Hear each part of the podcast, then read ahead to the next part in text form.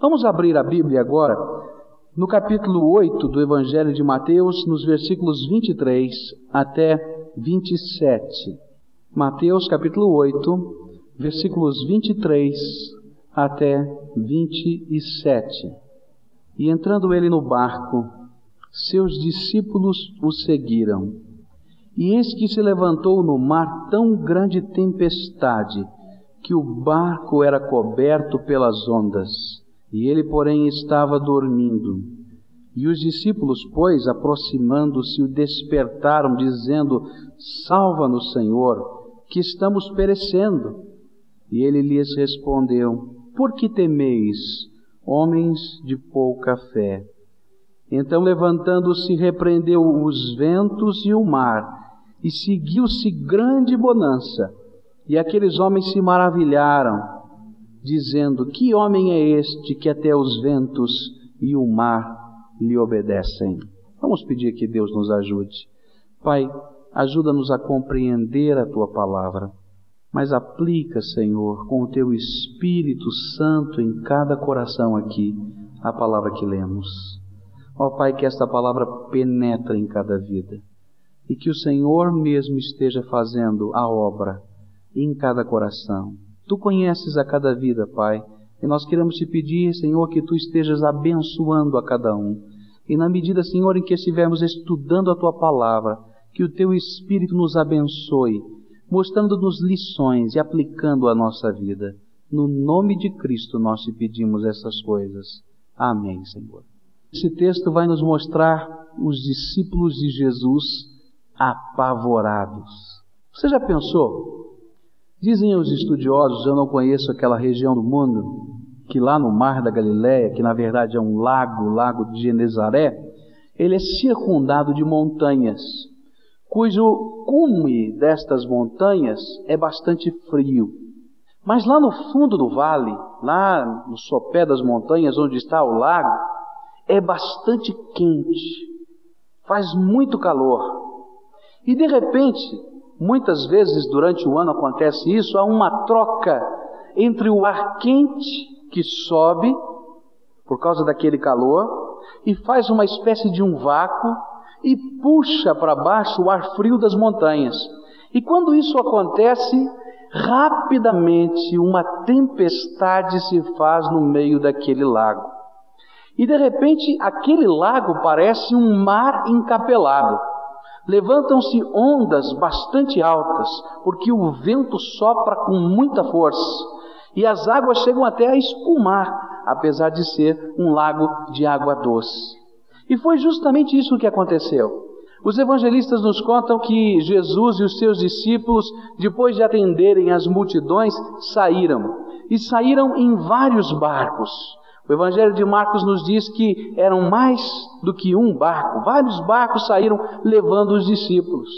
E de repente, no meio daquele lago, atravessando de um lado para outro, uma tempestade destas, repentina, veio.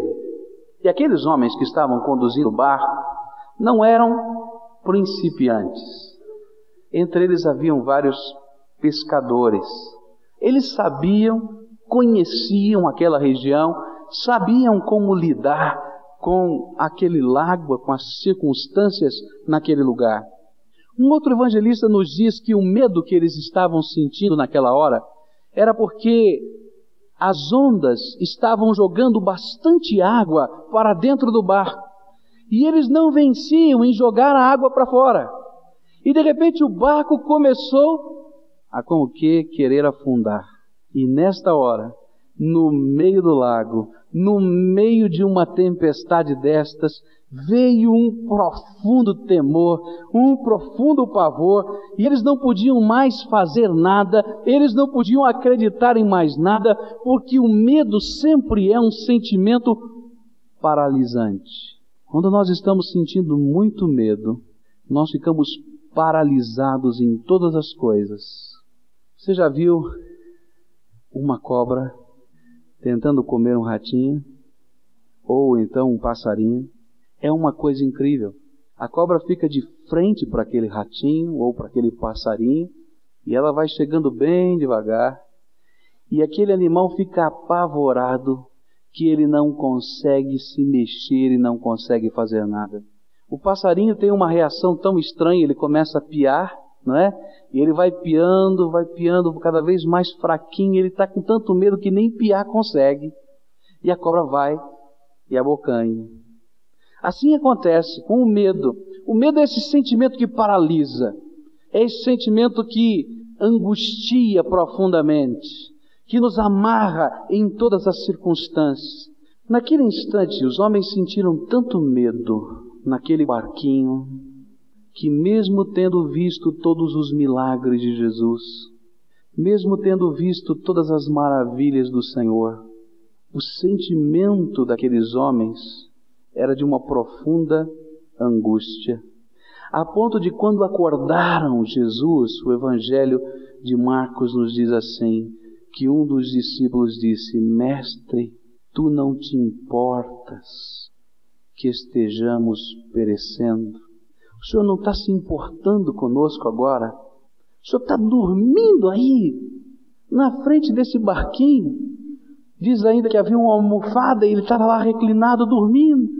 O senhor está dormindo, não é possível. O senhor não se importa com a gente. Olha só o que está acontecendo. Este é o medo. Medo que bloqueia a fé, que bloqueia a ação, que bloqueia tudo na nossa vida. Coloca dentro de nós até um sentimento de desconfiança. Será que Deus vai fazer alguma coisa? Nós estamos vivendo hoje a época da síndrome do pânico, sabiam disso? Onde as pessoas estão vivendo medo, profundo medo. As pessoas têm medo dos problemas, já passou da preocupação, é medo.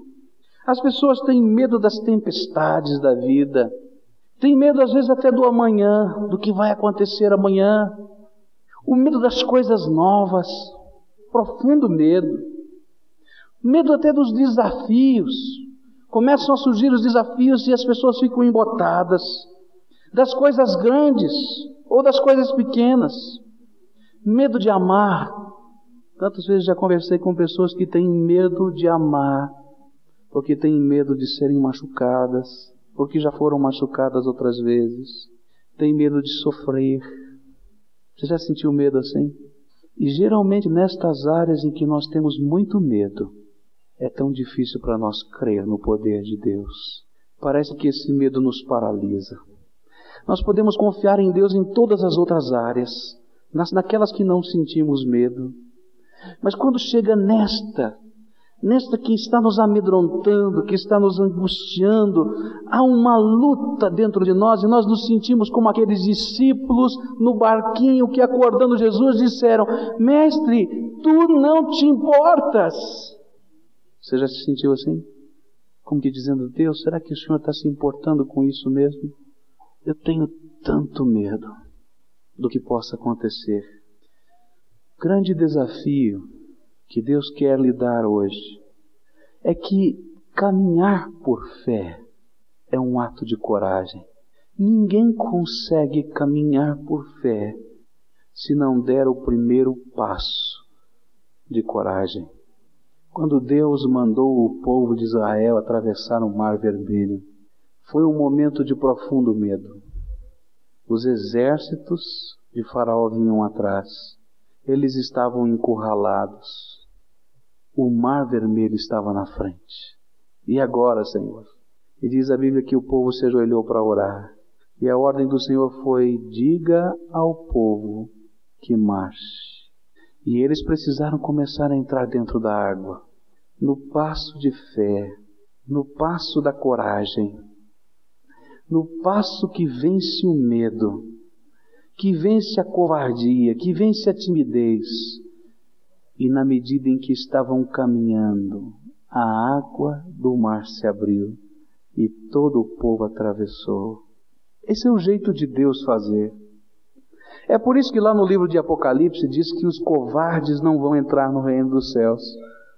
Porque para poder viver a fé e aceitar Jesus no coração, é preciso vencer o medo o medo daquilo que as pessoas vão pensar de nós, o medo de entregar a direção e o controle da vida a outra pessoa que é Cristo Jesus, o medo de perder o controle de todas as coisas, o medo de vencer esse medo, de ter que fazer, de consertar, de realizar e aprender a depender das ordens de Jesus que vai nos fazer ser algo diferente. Por isso os covardes não vão entrar no reino dos céus, porque nunca terão a coragem necessária para a fé. E não há como vivenciar a fé sem dar o passo de coragem. Toda obra de fé é uma obra de coragem. É atirar-se nos braços de Deus, ainda que você não esteja vendo estes braços. É confiar na voz do teu Senhor que diz: Você não está me vendo, mas eu estou te vendo. Pode se jogar, eu vou segurar você. É isto. E pela fé, então, no meio da escuridão, a gente se lança confiado na voz do Senhor. Agora, se eu ficar paralisado pelo medo, nunca vou experimentar os braços do Senhor que me envolve e que me sustenta. O medo é uma espécie de antônimo da fé. Eu preciso ter coragem para me lançar nos braços do Senhor, dar o primeiro passo, molhar o pé e confiar na Sua graça. Algumas vezes somos provados, não porque Deus goste de machucar-nos, mas para que aprendamos que Ele não falha conosco. Quando tenho que tomar decisões que são muito sérias para mim, são muito complicadas, que eu sei que não posso falhar nestas decisões, então, normalmente eu peço que Deus me dê sinais. Esse é o meu jeito, cada pessoa tem uma maneira diferente de ser. Eu, quando tenho dúvidas e eu quero fazer a vontade de Deus, eu peço a Deus sinais. Eu peço que Ele me dê uma confirmação tão clara, tão patente, que nunca na minha vida eu possa duvidar. Minha sugestão para você é: faça a mesma coisa. Será que Deus fala? Será que Deus age? Será que Deus responde? Será que Deus está vivo? Será que Ele pode pegar a minha vida e fazer alguma coisa? Ou mexer nas circunstâncias? Ele pode, mas eu preciso ter coragem para depender dele. Isso é fé. Por isso que o medo é um obstáculo à fé. Deus pode todas as coisas. Isso pode ser grande ou pequeno, Deus pode. O medo é uma espécie de desconfiança do poder de Deus. Vejam isso na palavra de Deus. Mateus 14, versículos 25 até o verso 31. Vai nos contar outra experiência dos discípulos, onde Jesus vai dizer a eles, especialmente a Pedro, que ele era um homem de pouca fé. Jesus vem caminhando pelas águas, os discípulos estão outra vez nesse mesmo lugar, outra tempestade, e Jesus estava orando na montanha, diz a palavra de Deus, e madrugada, terceira vigília da noite, já quase amanhecendo o dia, ele vem caminhando pela água. Jesus vem caminhando pela água. E diz a palavra de Deus que os discípulos ficaram morrendo de medo. Olha, tem um fantasma andando no meio desse lago. Esse foi o que eles pensaram. Tem um fantasma. E Jesus gritou lá de longe: Olha, não temam, sou eu. Não temam. Eles conheceram a voz de Jesus. E Pedro disse assim: se és tu, Senhor, manda-me ir ter contigo caminhando sobre a água. Para um Deus que tudo pode, a resposta foi: Vem. Já pensou? vem. Ah, e então vem o Pedro, né? Impetuoso. Ele chega, bota o pé para fora, dá o primeiro passo, dá o segundo passo, dá o terceiro passo, e diz a palavra de Deus o seguinte: olha só, versículo 30. Mas, sentindo o vento, teve medo. Sentindo o vento, teve medo. E começando a submergir, clamou: Senhor, salva-me! E imediatamente estendeu Jesus a mão e segurou-o. Disse-lhe: Homem de pouca fé, por que duvidaste? Meus irmãos, muitas vezes Deus não tem podido nos usar na plenitude do seu poder, porque na hora mais necessária, O povo de Deus, os servos de Deus duvidam do poder de Deus. Temos medo. E o medo gera em nós uma desconfiança de Deus. E é assim mesmo que acontece conosco. Nós somos as pessoas de pouca fé, de pequena fé. Porque quantas vezes estamos sendo cercados pela graça, pela misericórdia de Deus, estamos sendo consolados pelo Espírito Santo, estamos sendo empurrados por Deus na vida, estamos sendo cercados de todas as proteções, estamos vendo todas as maravilhas e todos os milagres de Deus e continuamos a duvidar: mas será que Deus pode? E continuamos a temer como é que vai ser isso? E afundamos, porque não seguramos, não estamos firmados pela fé no Cristo que tudo pode. E então a dúvida vem, e a dúvida nos leva para baixo. Deus tem um desafio para o povo dele. Ele quer operar maravilhas, ele quer fazer a obra da plenitude do seu poder na minha vida e na sua vida. Mas nós precisamos parar de ter medo. Medo de sermos usados por Deus. Nós precisamos parar de ter medo até do poder de Deus. Medo do amor de Jesus na nossa vida. Medo da sua sabedoria, que é diferente da sabedoria do mundo. Quantas vezes a gente tem medo da sabedoria de Deus? Sabe por quê? A gente sabe que Deus é sábio, que Ele conhece todas as coisas, mas o caminho de Deus nem sempre é o caminho natural da vida é o caminho que os homens propõem, o jeito que as pessoas resolvem problemas, nem sempre é o jeito de Deus resolvê-los. E de repente a gente começa a ficar em dúvida, mas será que isso funciona? Olha, isso talvez seja lá para o Velho Testamento, talvez seja lá para o Novo Testamento, no tempo de Jesus, mas será que ser desse jeito que a palavra de Deus ensina funciona nos dias de hoje? E a gente tem medo de experimentar. A gente tem medo de dar o primeiro passo. E junto com o medo vem a dúvida. Será que Deus pode? Hoje, nessa circunstância, mesmo que os homens não queiram, será que Ele continua podendo? Olha, quem é seu Deus? Ele é o Senhor do céu e da terra. Olha, o mundo pode se levantar em rebelião, diz o Salmo 2, mas o Senhor governa esta terra. Os governos desse mundo podem dizer: não pode, não tem jeito. Podem fechar todas as portas e Deus continua abrindo. Meus irmãos, quando nós estudamos a história da igreja de Jesus, a gente vai ver uma coisa incrível. Quando Satanás começou a usar os governos desse mundo e toda vez que foi proibida pela lei a pregação do Evangelho, os cultos públicos, esses ajuntamentos como, como estamos vivendo hoje e presenciando hoje, os milagres de Deus aconteceram em maior incidência e o povo de Deus cresceu como nunca. Sabe por quê? Porque ninguém fecha uma porta que Deus quer abrir. Ninguém. Ninguém fecha a porta que Deus quer abrir. Porque Ele é Senhor do universo. Fé é crer no senhorio de Deus sobre esta terra. É crer num Deus que pode responder orações aqui ou fora desse lugar. É um Deus a quem oramos hoje aqui, Ele está respondendo na China, na Alemanha, na Itália, que não tem distâncias, que não tem espaços, que não tem barreiras. É um Deus todo-poderoso na expressão da palavra. Mas para viver por fé, é preciso largar de lado o medo de experimentar o caminho dele.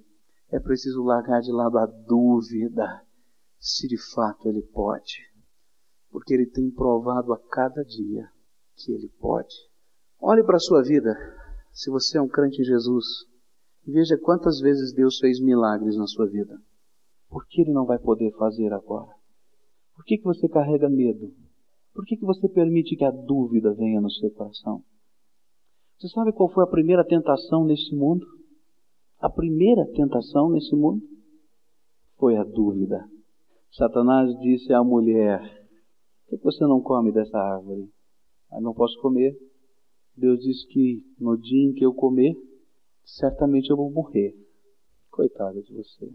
Será que você não percebeu que Deus quer impedir que você seja tão inteligente quanto Ele? É por isso que Ele falou isso. Você não vai morrer nada. Não tem problema nenhum. E a mulher começou a pensar: É verdade? Será que Deus está falando a verdade? E sempre é esta arma do diabo na nossa vida: quebrar a nossa fé, destruir a nossa confiança nele. Será que Deus é poderoso? Será que Deus pode responder às orações?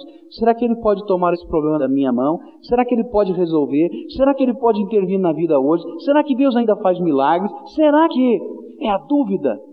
E então, por causa da dúvida, ou talvez por causa do medo, tenhamos dúvida, uma coisa puxa a outra, e nós não caminhamos por fé.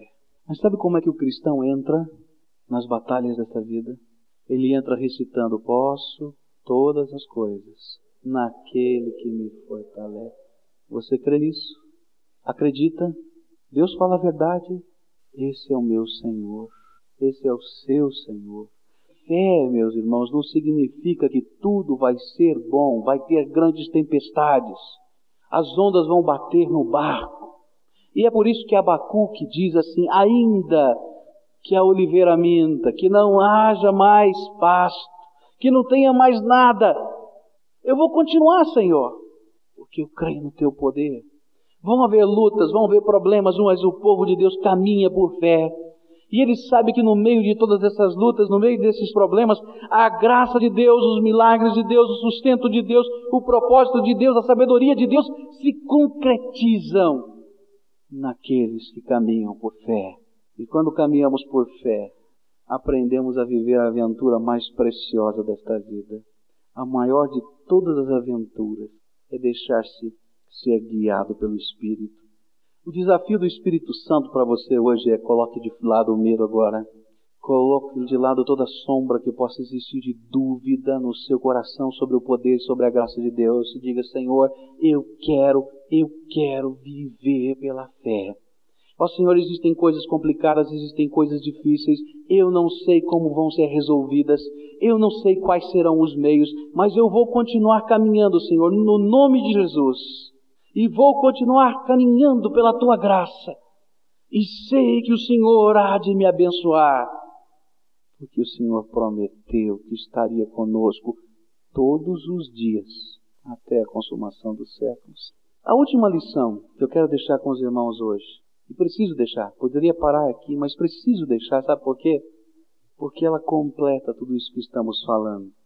Mateus 16, versículo 8. Outra vez, os discípulos estão no barco, estão atravessando para o outro lado do lago, e Jesus diz assim: Tomem cuidado com o fermento dos fariseus e dos saduceus. E de repente, lá dentro do barco, começou a haver um alvoroço. E agora? Nós esquecemos do pão e o mestre já descobriu. Hum, olha só. Está faltando pão. Ele está falando do feminino. Nós não trouxemos massa, não trouxemos nada. E agora? Como é que vai ser? E Jesus vai responder assim, versículo 8. E Jesus, percebendo isso, disse: Por que razoais entre vós por não terdes pão, homens de pouca fé? Não compreendeis ainda, nem vos lembrais dos cinco pães para os cinco mil e de quantos cestos levantastes, nem dos sete pães para os quatro mil e de quantas alcofas levantastes? Como não compreendeis que não vos falei a respeito de pães, mas guardai-vos do fermento dos fariseus e dos saduceus? Sabe o que é que Jesus estava dizendo? Olha, homens de pouca fé, vocês não entenderam nada ainda. Será que todos os milagres que eu fiz, será que tudo aquilo que vocês assistiram não serve para entender que estou preocupado com outras coisas, que o meu poder há de suprir todas as coisas? E aquilo que nós precisamos entender para vencer o medo e para vencer a dúvida é que não podemos esquecer as lições que aprendemos com as experiências do passado. A sua vida está marcada por experiências da graça de Deus. A sua vida está marcada por milagres do Senhor. Não se esqueça deles. O mesmo Deus que operou aquelas coisas e que não falhou, é o Deus que está vivo, operando hoje e não falha. Eu acho que o grande problema de nós, servos de Deus, é que nós não aprendemos as lições que Jesus tenta nos ensinar com as experiências da nossa vida. É tempo de lembrar as bênçãos de Deus, aquelas que recebemos do Senhor. É tempo de dar graças a Deus por aquilo que recebemos do Senhor, pelo bem que Ele nos tem feito. Mas também é tempo de aprender as lições que estas bênçãos estamos ensinando. É tempo de caminhar pela fé. É com a fé fundamentada, fortalecida nestas lições, que vamos ter vitórias. É com esta fé tão arraigada que nos dá certeza que arranca fora do nosso coração o medo e a dúvida, é que vamos enxergar as vitórias de Deus. Quantas foram as lições que aprendemos este ano, irmãos? Lições de fé. Uma coisa que tenho aprendido cada dia é que construir neste lugar não se faz com dinheiro. Deus ensinou isso, não ensinou? Tudo aquilo que temos até hoje foi feito com dinheiro? Nós tínhamos dinheiro em caixa para fazer? Alguma vez a igreja teve dinheiro em caixa para fazer? A obra de Deus se faz com fé, no poder dele.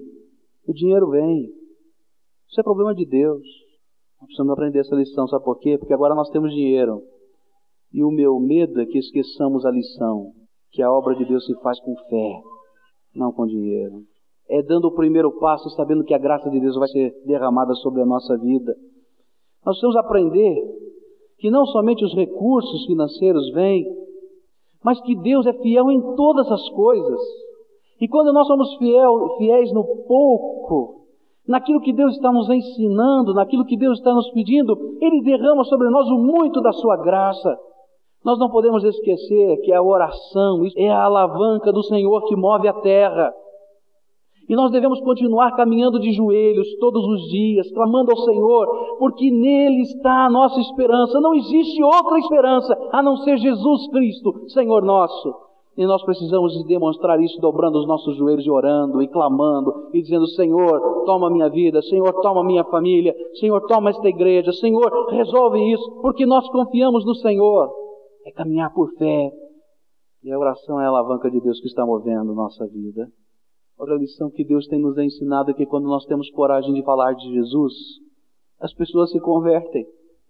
Agora, se a gente não fala nada, pessoas não se convertem, porque a obra é dele.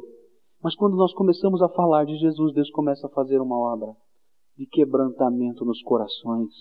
Quando há paz no coração dos homens e união em amor, o Espírito de Deus derrama graça e bênção. Se nós formos capazes de aprender as lições que o Espírito Santo de Deus está nos ensinando, se nós formos capazes de colocar de lado o medo, se nós formos capazes de colocar de lado a dúvida, se nós formos capazes de contar as bênçãos e dizer, é o mesmo Deus, Ele não mente, Ele não muda, Ele não falha. Senhor, eu não entendo, mas estou caminhando pela fé. Os milagres do Senhor vão acontecer e nós vamos crescer na fé.